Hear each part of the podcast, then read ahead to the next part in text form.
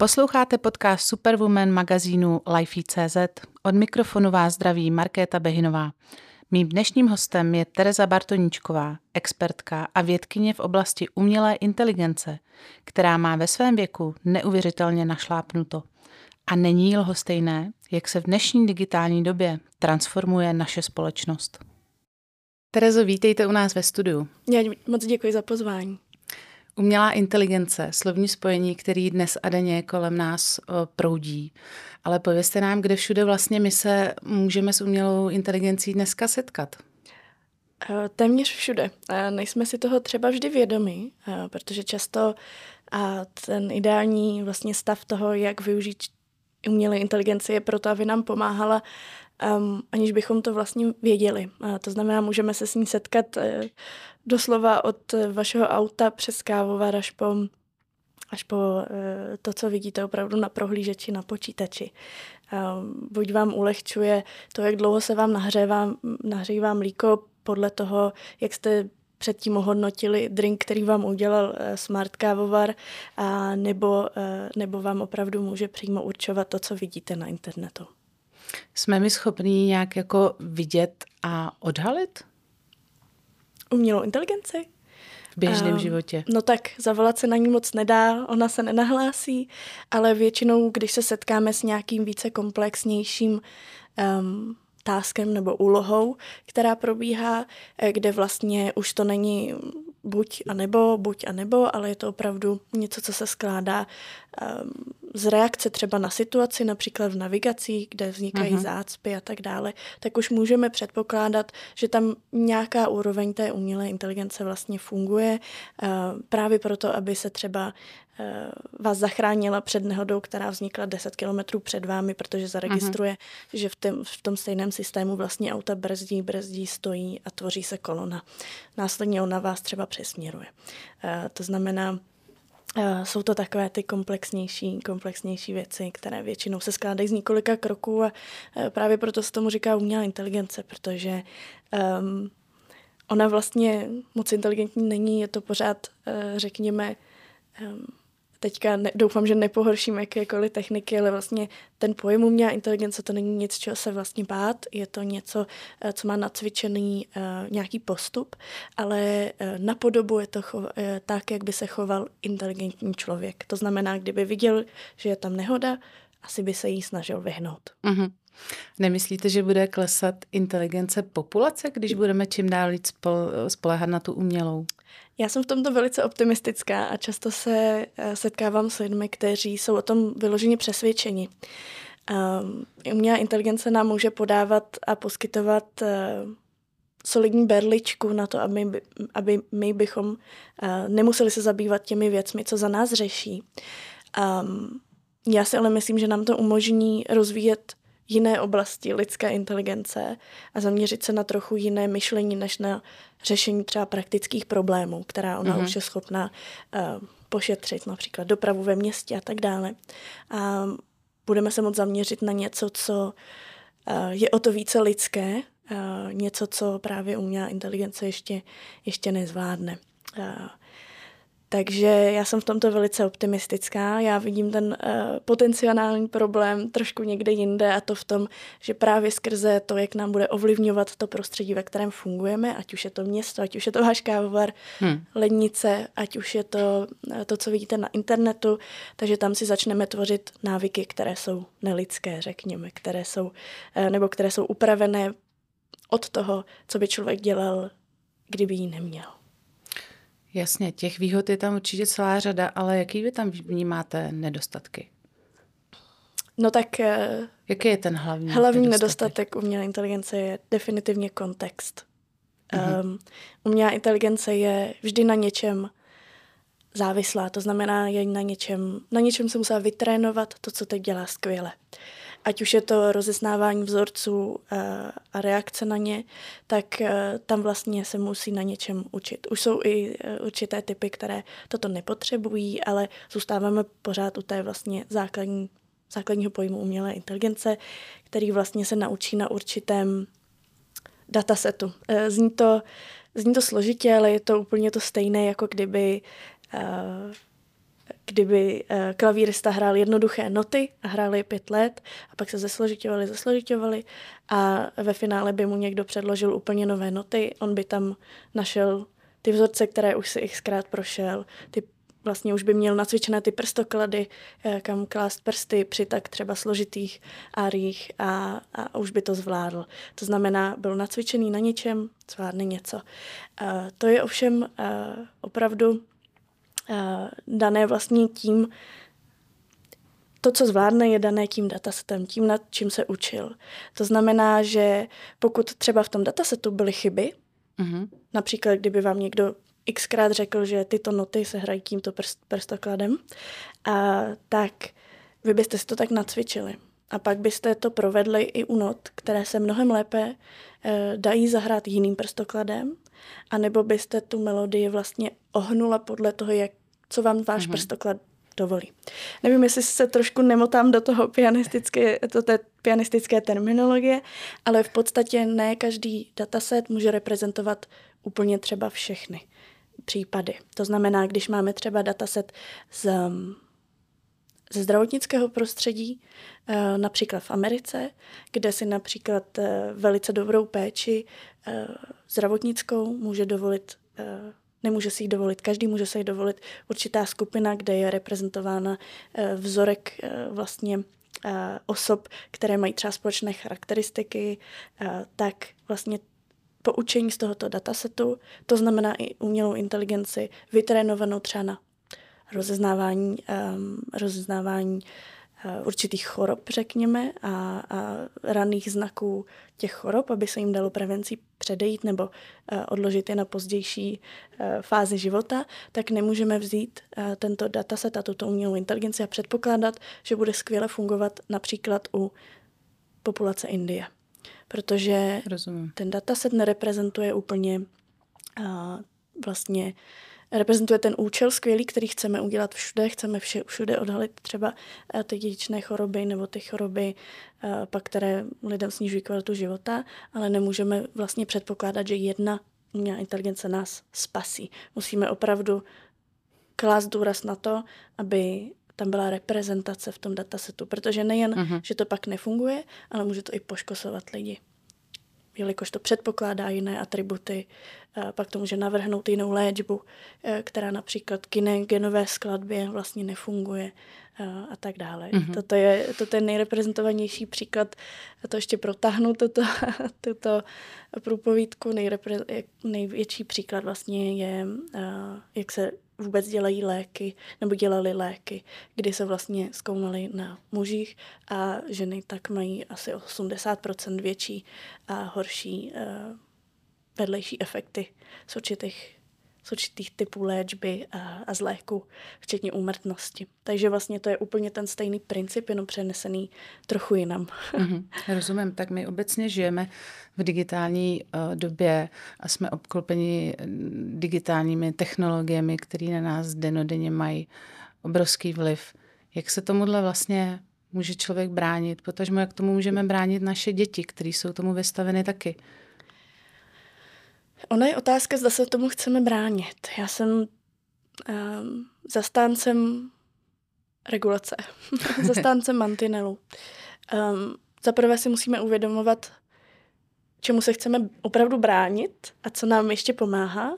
A to je hodně individuální vlastně záležitost. Takže um, pokud uh, člověk bude seznámen s principy těch technologií, to znamená například s princip, s principem toho, jak si vydělávají technologické firmy a firmy, které provozují například sociální média a tak dále, tak už vlastně prohlédne eh, takovou tou rouškou tajemná, proč se mu něco ukazuje a něco jiného ne. Eh, už jenom vůbec to, že se tím zabývá, je skvělý krok. Takže tam, tam si už může sám nastavit vlastně mechanismy, které eh, ho například zbaví nějakého monotematického obklopení uh, informacemi, uh, které ho pak nějakým způsobem může i zavést vlastně ne mimo realitu, ale trošku do určité informační bubliny. Ale pokud já chci, aby, aby se mi dobře nasedalo do auta, tak ho propojím s budíkem a z kanceláře, z, kan, s kalendářem a ono se mi vyhřeje ráno, když já vstanu a vezmu si bačkory. jo, takže eh, to, eh, což mimochodem nemusí být vždy umělá inteligence, ale eh, tyto principy vlastně jsou některé, kterým já bych se vůbec nebránila, ale některé jsou opravdu a ty, co já mám pocit, že bychom se jim měli bránit, i když ne v tom defenzivním slova smyslu, ale spíš v tom ochránit si vlastně sám sebe, tak to jsou ty principy, které už, už hází naším eh, vědomím a naším mozkem. Ať už jsou to dopaminové vlny na pardon, sociálních médiích, nebo ať už jsou to právě ty, ty informace, které nás obklopují. Já jsem zmiňovala děti a teď mi napadá tam v podstatě asi největší hrozbou, nebo vnímám to tak eh, jako matka, jsou sociální sítě. Mm-hmm. Jste vy sama uživatelkou sociálních sítí a v jaký míře? A co si myslíte, že pro ty děti je tam vlastně, jaký jsou tam ty nebezpečí pro děti? Uh, tak já užívám sociální média, sociální média. Uh, užívám vlastně všechny, co existují. Já vždycky říkám, že je to pro vědecké účely, ale spíše jsem zvědavá a jsem zvědavá hlavně na to, co mi můžou přinést a co mi uberou po nějaké době. Takže užívám opravdu všechny od těch, řekněme, nejstarších, tradičnějších teď už, jako je třeba například Facebook, až po ty úplně nové, které bych ani z pohledu bezpečnosti ne, nedoporučila používat, jako je například TikTok. Um, z důvodu uh, jakýho třeba konkrétně u toho TikToku? Uh, tak uh, tam vlastně oproti sociálním médiím, které jsou pod drobnohledem Evropy a Ameriky, tak eh, TikTok eh, pochází z azijského kontinentu, kde vlastně um, se nebojí tu technologii využít pro cokoliv, co se jim může hodit. Uh, TikTok, uh, stejně jako všechny moderní sociální uh, média, tak vlastně má i jeden z jejich modelů eh, toho, proč láká lidi založený na eh, filtrech, to znamená na mapování vašeho obličeje. Mm-hmm. A to, když spojíte s tím, že povolíte jim eh, přistoupit do vašich kontaktů, tak vlastně oni můžou vědět všechno o vás. Všechno. Nehledě na to, že spousta sociálních sítích právě proto, aby vám, sociálních médiích, aby vám přizpůsobili Eh, obsah, který na nich vidíte, tomu, jak vy fungujete a co vy cítíte, jako že chcete vidět a nechcete vidět, ať už tematicky a nebo náladově, opravdu, jako v jaké jste náladě, eh, tak, eh, tak trošku zastírá, dělá, že to nevidí to sociální médium, vlastně jako třeba Instagram, Facebook a tak dále, protože by vás to mohlo vyděsit, protože v, minulosti hmm. už byl přílišný, třeba příliš dobrý uh, targeting reklam na člověka, až tak, že to lidi vyděsilo. A to znamená, oni to trošku zakrývají, aby, aby tam ne, nevyvstala ta obrovská obava o ochranu citlivých dat lidí. A když říkám citlivých dat, myslím tím i něčeho jiného než vaše jméno a kraj, kde žijete, ale opravdu um, toho, co na vás zjistí maximálně váš psychiatr. Ale oni to na vás zjistí podle pohybu vaší ruky, podle toho, jak rychle konzumujete obsah, co sdílíte za obsah, s kým máte sociální sítě, na to teďka jsem narazila, hmm. vysvětlím to na konci. Um, a tak dále. A ten TikTok se tím netají. On, on vám vlastně naservíruje úplně všechno, co o vás ví během týdne, týdne a půl. Mm-hmm během deseti dní vás má přečtený, jak tematicky, tak co se týče toho uh, duševního psychiatrického profilu. Toho, uh, to, to je například něco, co si myslím, že by um, na to by si lidi měli dát pozor. Protože nejen, uh, že jim to může pomoct například, protože pak ten obsah se tomu přizpůsobí, ale i proto, že to není vaše vědomí. To je vědomí někoho jiného, který on vám ukazuje. Uh, pak jsou tam takové ty sci-fi scénáře, uh, nebo ne až tak sci-fi, ale takové scénáře, které já nemám momentálně uh, jakýsi zdroj, který bych mohla uh, vytáhnout. To znamená, budu velice opatrná v tom, že um, samozřejmě je to pak informační převaha určité například mocnosti nad tím, co, co vědí jak občané Evropy a Ameriky například, a samozřejmě Afriky a dalších kontinentů, já to jenom uvádím teďka na těch vlastně nejvýraznějších eh, příkladech, tak i o tom vlastně, jak fungují, co dělají, co říkají. To všechno může být monitorováno a je monitorováno. To znamená, tam, tam doporučuji velkou obezřetnost, protože neumíme předpovídat budoucnost, ale to, co víme, je, že s obrovským množstvím dat se dá získat obrovské množství vlastně vědomí, které se může k něčemu využít. Když to jako máma dítěti zakážu, tak uh, samozřejmě co se stane? Uh, dítě s tím na chviličku přestane, ale ono si tu cestu stejně k tomu najde. Takže tam je vůbec otázka, jak to těm dětem vysvětlit a jak vůbec uh, k tomu celkově přistoupit. Co byste těm rodičům poradila, co by tak mohlo na ty děti zafungovat? No jak tomu to, k této otázce mám obrovský respekt, protože sama zatím žádné děti nemám a vždycky si říkám, že do toho nemám co mluvit, když ještě nemám tu zkušenost. Ale uh, já vlastně, jak jsem říkala, eh, já jsem fanda regulace.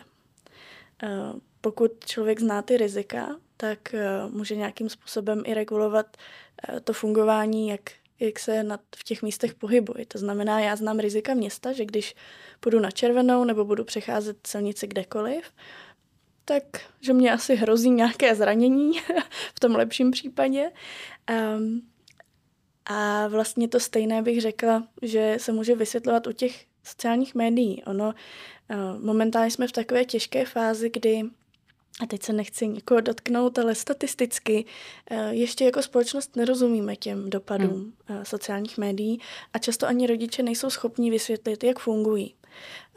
Pak chápu, že je to zákaz protože se zdá, že je to špatné, nebo povolení, protože se zdá, že je to dobré eh, nebo neškodné, eh, ale opravdu ten přístup si myslím, že pramení od toho porozumění. Porozumění tomu, če, eh, čemu se vlastně vystavuje nejen ten rodič, ale i to dítě. Um, samozřejmě v minulých letech to tady spopularizoval hlavně dokument v síti, který se vlastně zaměřil mm-hmm. na to, z mého pohledu jedno z nejohovnějších témat tohoto, ale i když pak jde o právě to uh, vystavení se určitým informacím, skupinám lidí, um, vlastně tvorba vlastního světa, to, co vidíte na obrazovce, už je pro nás nějakým způsobem součást našeho světa, Eh, tak aby, aby vlastně bylo známo, jak, jak to funguje. Pak samozřejmě vždycky k tomu přidám, že bych se samozřejmě nebála říct 30 minut a dost, mhm. protože... Mm-hmm. Limitovat.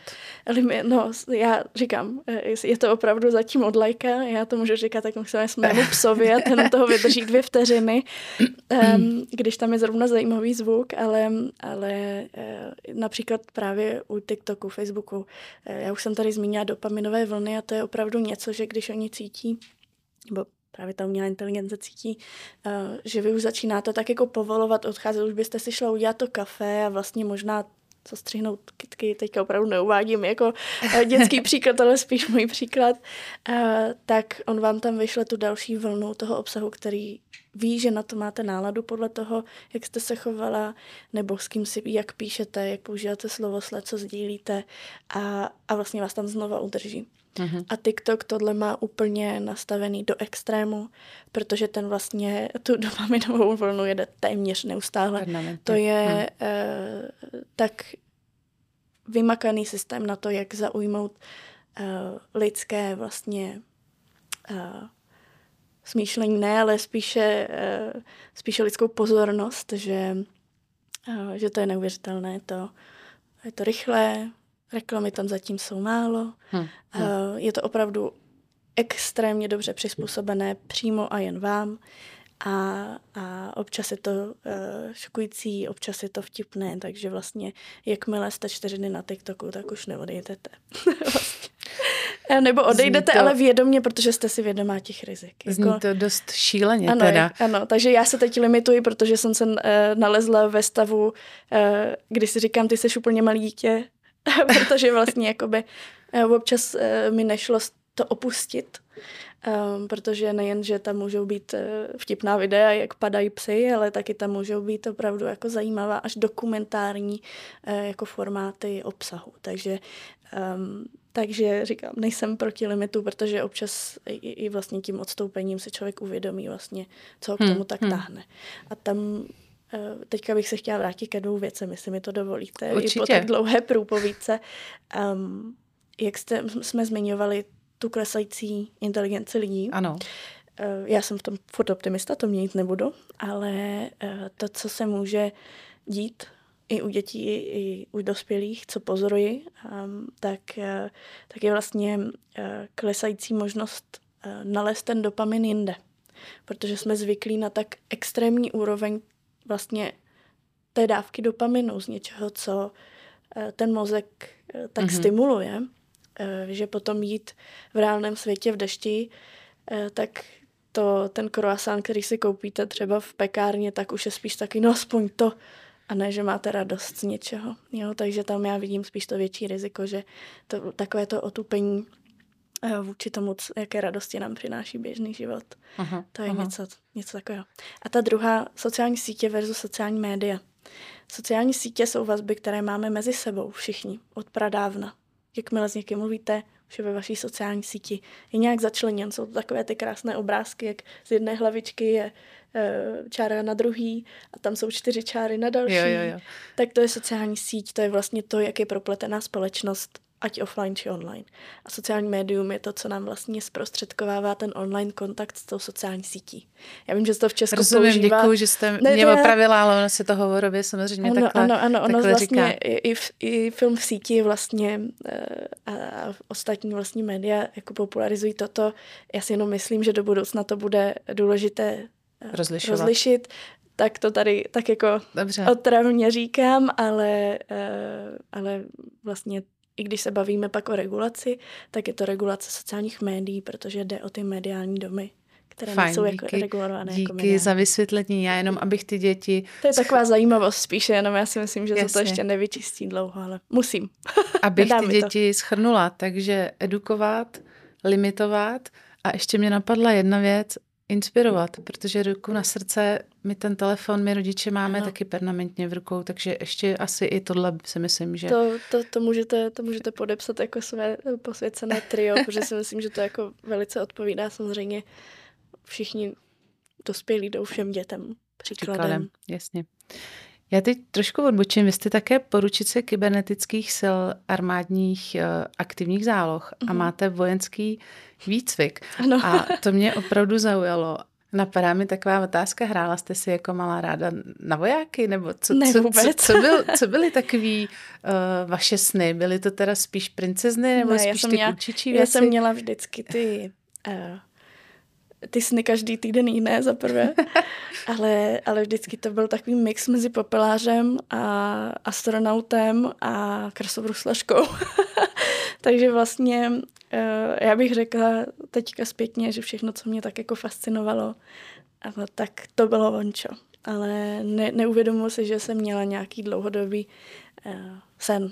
Možná moje maminka mi pak bude Eh, těžce odporovat a přímo vytáhne jednu profesi, ale myslím si, že jsem se hodně zajímala jako o eh, přírodu, květiny. Měla jsem hodně oblíbené encyklopedie, z čehož si teďka taky moje maminka já hodně legraci, že měla vědět, že je tam něco špatně, když jsem si přála od encyklopedie, ale jako vulkány, kameny, houby, kreslení a tak dále, no, tak to, to, bylo, to bylo ono.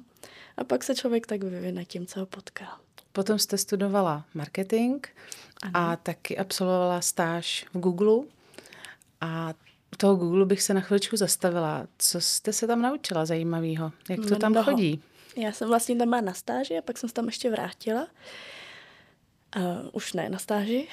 a tam vlastně já jsem uh, nastoupila do, uh, do vlastně takového týmu, který se zabývá uh, pro vlastně je to large customer sales, takže se zabývá um, opravdu customizací toho inzerentního prostředí pro eh, klienty, které jsou uh, mezinárodní, opravdu velké klienty.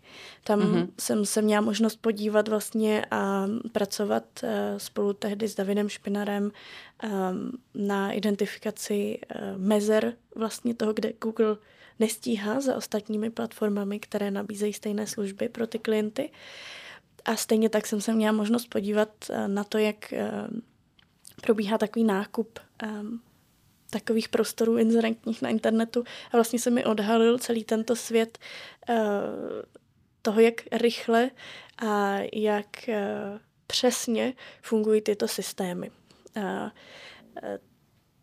Ano, tam se tam vlastně, tam vlastně pak přímo oblast, která je real-time buying, což tehdy, což tehdy bylo ne v začátcích, ale byl to takový hit pro ty velký, pro ty velký klienty. A odhalila se mi tam ta automatizovanost, ta možnost absolutního přizpůsobení, to, jak ty systémy jsou sofistikované, um, což mě samozřejmě fascinovalo. No, zároveň jsem u toho vlastně se podílela na, tehdy na digitální garáži. Takže uh, to, tam zase šlo to vzdělání, to, jak to využívat a tak dále. Takže to byl takový hezký mix. Uh, zároveň, když pracujete v něčem uh, tak obrovském a upřímně inspirativním, jako je Google, tak se vám vlastně otevře náhled do mnoho projektů, které v té společnosti jsou. Takže je to úplně nový svět, je to opravdu svět, který hledí dopředu. Uh, takže já jsem s ním začala hledět dopředu trošku a pak mě vlastně potkala další příležitost, kterou, za kterou jsem odešla. No. Takže, ale... Eh, Myslíte asi Oxford? Ano, tečko. myslím Oxford, protože um, jsem tehdy během mého působení v Google, tak jsem nastoupila tehdy ještě na magistra na inženýra eh, na VŠE, na mezinárodní biznis. A vlastně po roce eh, jsem našla jiný obor, který by mě zajímal, protože já vždycky, když jsem prokrastinovala, tak přišlo mi, že se učím opravdu um, nereálnou teorii, upřímně, což u makradoje a mezinárodních financí prostě tak nějak pocitujete. Tak já jsem se vždycky šla podívat na to, jestli se ještě učí filozofie astrofyziky na Oxfordu. kam nastoupí třeba dva lidi ročně. A hele, pořád se učila, ale tehdy to bylo tak špatné s tou motivací, že jsem projela úplně všechny obory, které se tam vyučují, kterých je stovky. Um, no a jeden mě zaujal, rozklikla jsem ho, řek, řekla jsem si, no to ani nemysli, teď jsi měla trojky všude na bakaláři, teď na Gimbal se ani nedívej známkově, to přece nejde. No, tak to tak moc nešlo, že jsem měla týden otevřený vlastně to okno s tím oborem a pak jsem, pak jsem do toho šla uh, úplně na maximum, co jsem mohla. A ten obor je teda jaký? Co jste vystudovala? Je to Social Science of the Internet, takže sociální vědy internetu a vlastně je to uh, jeden z mála nebo jediný obor, o kterém já vím. Já myslím, že jste slučuje... asi jediná u nás, kdo... Uh, ano, v Česku zatím v Česku, ještě... Kdo ano, má? ještě zatím v Česku, ano. Už jsem pomohla dvou Slovenkám, eh, takže Slovensko už má své reprezentanty.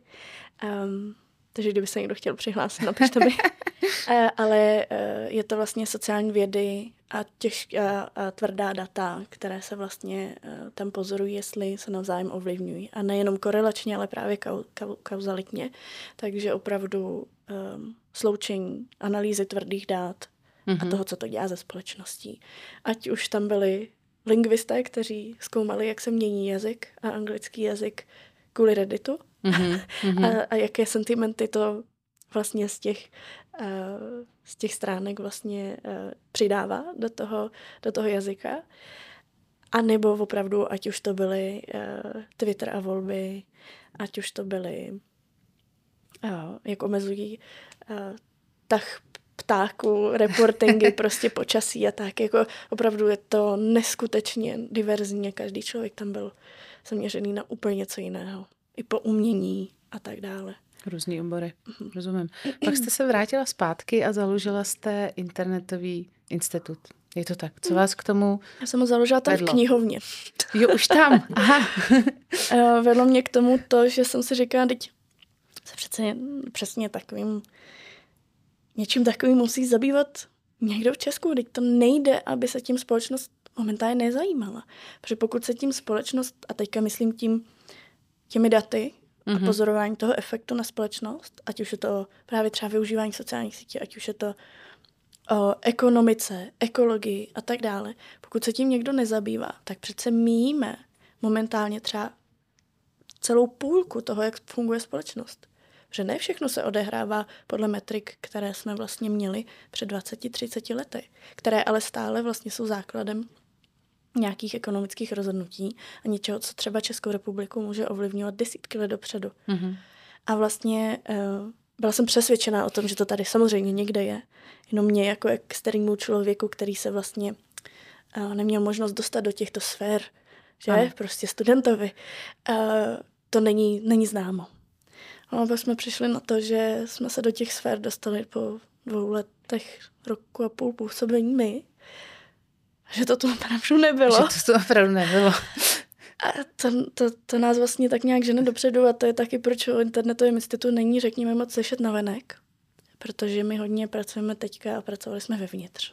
Právě abychom vytvořili třeba to prostředí, eh, které už se bude ptát po těchto eh, datech, důkazech, po těchto studiích, eh, které jsou, řekněme, um,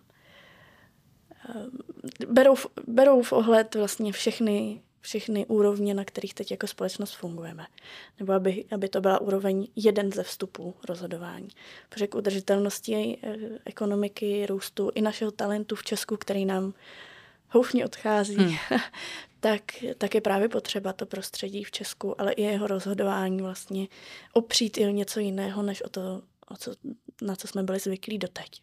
To jste pro společnost udělala velkou věc. No, doufejme, že to přijde v budoucnu. Zatím je to ta snaha vlastně samozřejmě jako ze spoustu ostatními hybateli, kteří se o to snaží taky, um, tak vlastně automatizovat takovéto myšlení. Rozumím. Co? Eh, možná neautomatizovat jako ve smyslu umělé inteligence a strojového myšlení a, a, a tak dále, ale aby se automaticky na toto myslelo. Jasně. Co považujete za svůj největší dosavadní úspěch? To je otázka, kterou už mi někdo položil a kterou já úplně nenávidím.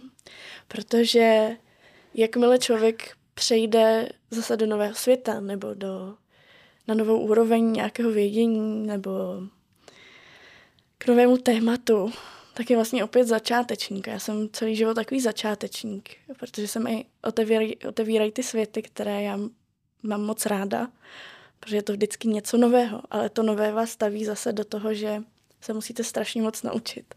Takže jediný úspěch, který bych řekla, že je takový největší, taky jako to bude znít hrozně, ale takové, takové jako hlubší poznání sama sebe a toho, jak funguju. Um, takže nic konkrétního.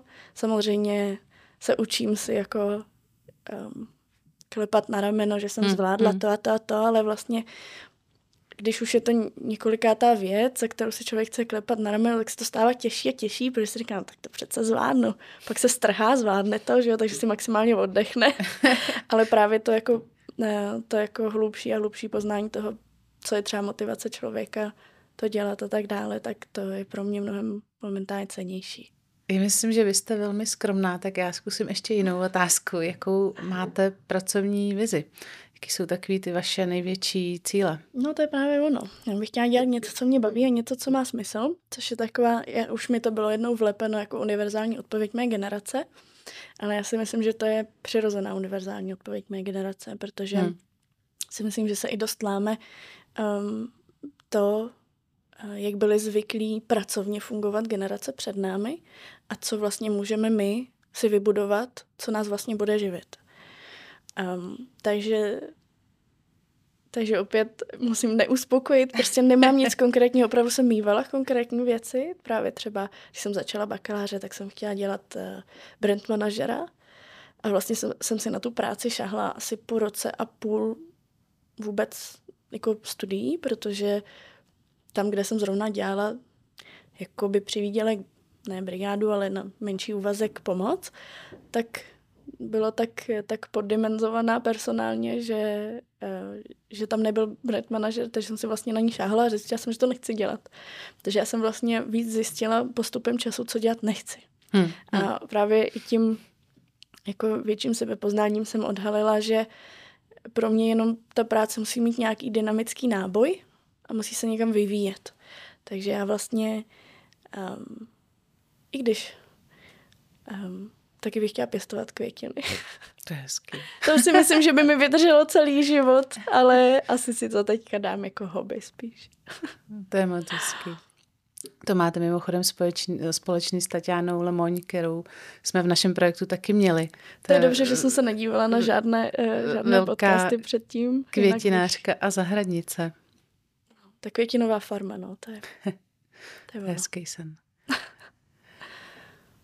vy jste zmiňovala úspěch, krásu. Mě napadá otázka, uh, jak moc si myslíte, že je fyzická krása, protože vy jste velmi krásná, spojená uh, s úspěchem. Já si myslím, že je naprosto nepopiratelné, že je tady něco, čemu se v angličtině říká pretty privilege. To znamená, když je člověk hezčí, jsou na ně třeba lidi hmm. příjemnější. Je to něco, co je naprosto automatická a lidská vlastnost. Je to něco, kde, když prostě chcete mít dobrý genom pro přežití, tak hledáte někoho, kdo nejvíc vyhovuje nějakým požadavkům. A naše společnost si ty požadavky nastavila momentálně tak, že, že se třeba ta krása právě tímto způsobem cení nebo podvědomně vnímá tak, že je to výhoda. Na druhou stranu je to výhoda v tom přežití a v tom genomu. No ale když se nejdete uh, na konferenci rozmnožovat, tak uh, pak samozřejmě to může být uh, trochu složitější, aby, aby vlastně a teďka nemluvím, rozhodně nemluvím o sobě, ano, Dobře. ale aby vlastně například, když uh, vyjedou mis, které opravdu už mají nějakou znalost um, diplomatickou, uh, třeba na reprezentaci uh, jakéhokoliv uh, vlastně tématu, které je jim blízké v jejich zemi a mají opravdu znalost a jsou to třeba vzdělané uh, slečny, dámy, uh, ale oni vlastně musí vynaložit třikrát větší úsilí na to, aby vlastně tu svoji hlas, krásu přeruš, přehlušili. Aby je stále ti lidé, kteří tam sedí, bra, brali stejně vážně jako jakéhokoliv věce, co tam hmm, přijde. Hmm, hmm. Um, to znamená, každá výhoda může být někdy nevýhoda. Uh, nicméně svět jako takový samozřejmě funguje um, přece jenom podle takových našich uh, primálních potřeb. Takže furt funguje na našich nějakých zvířecích jako potřebách a výjimech a, um, a tam vlastně, tam vlastně ta krása je určitě výhodou, jako, jako jsou saly u mužů, protože pak uloví kořist, že? Ale, ale vlastně je to, je to pořád ta primální potřeba, um, která ale se už nám mění v určitých settinzích, jako v profesionálním světě a tak dále. Takže to i ono, samozřejmě. Otevírá to dveře a často to může být, ale uh, pro některé i frustrující, si myslím.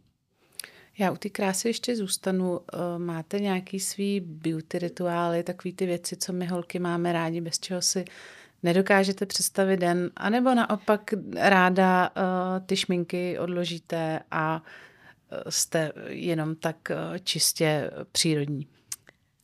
Já mám těch beauty rituálů mnoho.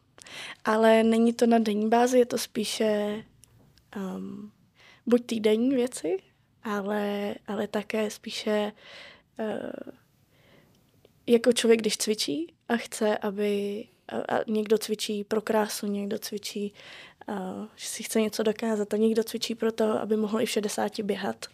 Tak vlastně já mám ty beauty rituály uh, proto, abych furt měla radost vlastně, abych si sebe furt cenila, řekněme. Mm-hmm. Protože si myslím, že i když uh, i z určitých fází svého života to znám, že když se člověk zanedbá, a nemusí to být úplně vizuální věc, ale zanedbá nějakou péči o sebe, zdravou, tak, uh, tak si pak sebe vlastně má tendenci i méně jako vážit, méně si třeba věřit. Nevím, jestli to tak u všech, ale hodně to vidím i okolo sebe. Ale vlastně, když se člověk pověnuje i sobě, tak je to taková chvilka, takové sklinění a takové, vlastně si člověk tou péčí váží sám sebe. Hmm, hmm. A, takže ano, samozřejmě já mám nějaké beauty rituály od, uh, od různých uh, zařízení na obličej uh, až po jeden, co nevynechám vlastně každý den, ochrana před sluncem. Aha. I na obličeji, i v zimě, i když prší, hmm. i když hřmí. ochrana před sluncem a, a, protože samozřejmě to není jenom slunce a spálení, ale je to hlavně uh, stárnutí pleti. A, tak to se vás snad ještě netýká. Uh, no, možná díky tomu, díky té ochraně slunce, ale je, to je vlastně něco, co jsem zařadila, jako když člověk bere vitamíny. Do té tak, rutiny, Tak to je, to je něco, co nevynechám, ale jinak to mám jak jeden, tako, taková, je, taková je jak moje péče, tak moje rutina. Někdy, uh, když je den, kdy si chci připadat dobře, tak se třeba pověnuji více i tomu, jak, jak vypadá moje pleť a jakou rtěnku si vyberu. Mám to ráda, v tomhle jsem hodně holčičí holčička, uh, nebo ž, ženská žena, něco takového. Um, baví mě to, ale někdy je to nejlepší rituál namazat se ochranou před sluncem, dát si vlasy do culíku a Stanu a jdu. Přesně. Takže mě, mě opravdu může člověk potkat v mnoha podobách. Takový chameleon. Co vás baví ve volném čase? Jestli vůbec nějaký je. Co ráda děláte? Uh, je, protože už odmítám, aby nebyl. Um, no, um, když jsme třeba na chatě, tak tam já mám tu zahradu. To je bez... To tam, já tam můžu chodit tři dny, tu něco vytáhnout, tam něco vykopat, převrátit hnůj a tak dále. to fyzické vyžití, které vlastně v mé práci téměř chybí. A většinu mého času teď okupuje, teď okupují procházky s mojí Zory, se psem, a což mě i tak jako uvolňuje. Myslím si, že je to hodně přínosný trávení volného času. A pak určitě sport a, a sport vlastně. No. A samozřejmě nebudu tady to, že koukám na mnoho seriálů, teď už na méně než kdysi, kdy jsem to měla opravdu jako kulisu celý den, takže občas si říkám, že jsem snad viděla tři životy seriálů v půlce mého života, no, doufám, že ne v půlce, ale za omezenou dobu mého života. Um, ale je to i hodně o tom, co, co mě zrovna v ten moment baví. Já jsem taková proměnlivá. Jedna moje stálice je malování, kreslení, ale to zase na druhou stranu potřebuje hodně volného času, protože vlastně, jak když do toho vpluji, tak hmm. v tom potřebuji být jak v takovém zdravém, ale jak v takovém tranzu, opravdu třeba den, dva.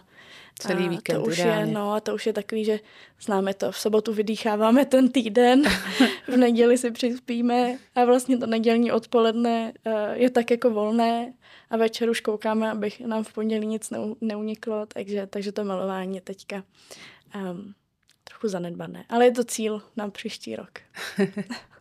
My se pomalu blížíme eh, ke konci a já bych se vás na závěr zeptala, náš projekt se jmenuje Superwoman a jakou vlastnost, kdybyste mohla si na jeden den půjčit od hrdinů Marvelovek, tak jaká by to byla a proč? Asi ovládání mysli. Já jsem chtěla říct lítání samozřejmě, ale asi ovládání mysli. Pak byste také mávla kouzelnou hůlkou třeba bychom mohli mít světový mír. jo, ale to je krásné. A pak se možná ještě proletět. No, to, to by se hned vynalezlo. Kdybychom spolupracovali. Perfektní, já moc eh, děkuji za rozhovor a přeju vám hodně úspěchů v soukromém i v pracovním životě a moc mě těšilo. Já děkuju. moc děkuji za milé otázky.